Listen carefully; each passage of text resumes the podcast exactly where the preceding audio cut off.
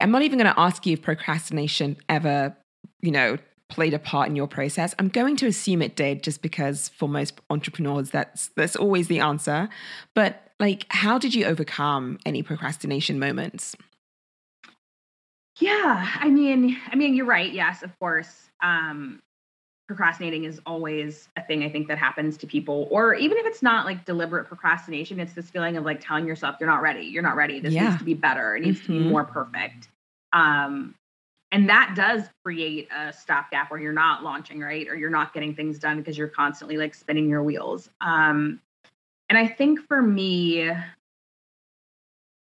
I, that's a great question like how do you overcome that for me i think i just like get fed up with that state of things mm. and then just say like just get it out there like yeah just yeah get it out into the world figure it out once it's out there like you'll get more feedback that way than yep. um, continuing to toil on your own. Um, I think it's really it's a mindset shift for me is probably the best way I could say I overcome it. Um, mm-hmm. I'm very mm-hmm. internally motivated as a person, so like that is what pushes me to say like, okay, let's get over this hurdle. Yeah. Um, and get it done. Yeah, I think the other thing that I constantly hear when I speak with founders is, um, you know, when, when we talk about procrastination is perfectionism, right? Like there are so many of us and so many entrepreneurs out there that want the product to be absolutely 100% perfect before they put it out there. And what ends up happening is it takes them forever to even launch it because they're never happy with it. But to your point, you know, the goal here is really to get the idea out there, ask questions, put out surveys, have people test the user experience, gain the feedback, and tweak your product, right? Because you can always, it doesn't have to be perfect from the get go. You can perfect it as you go.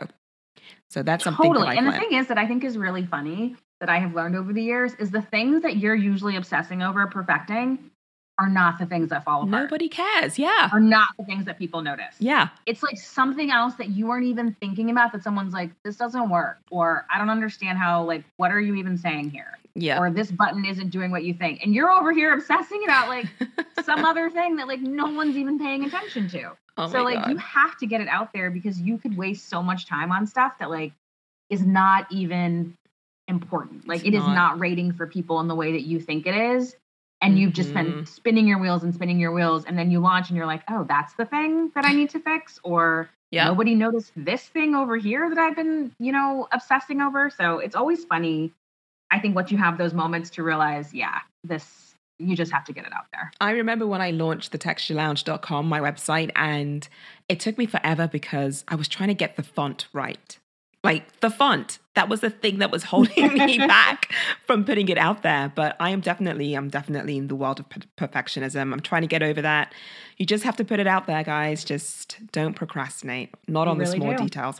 I think really for me, the biggest lesson has been like just keep going. Like you mm-hmm. never know what's going to be on that next over that next hurdle. So um, don't give up.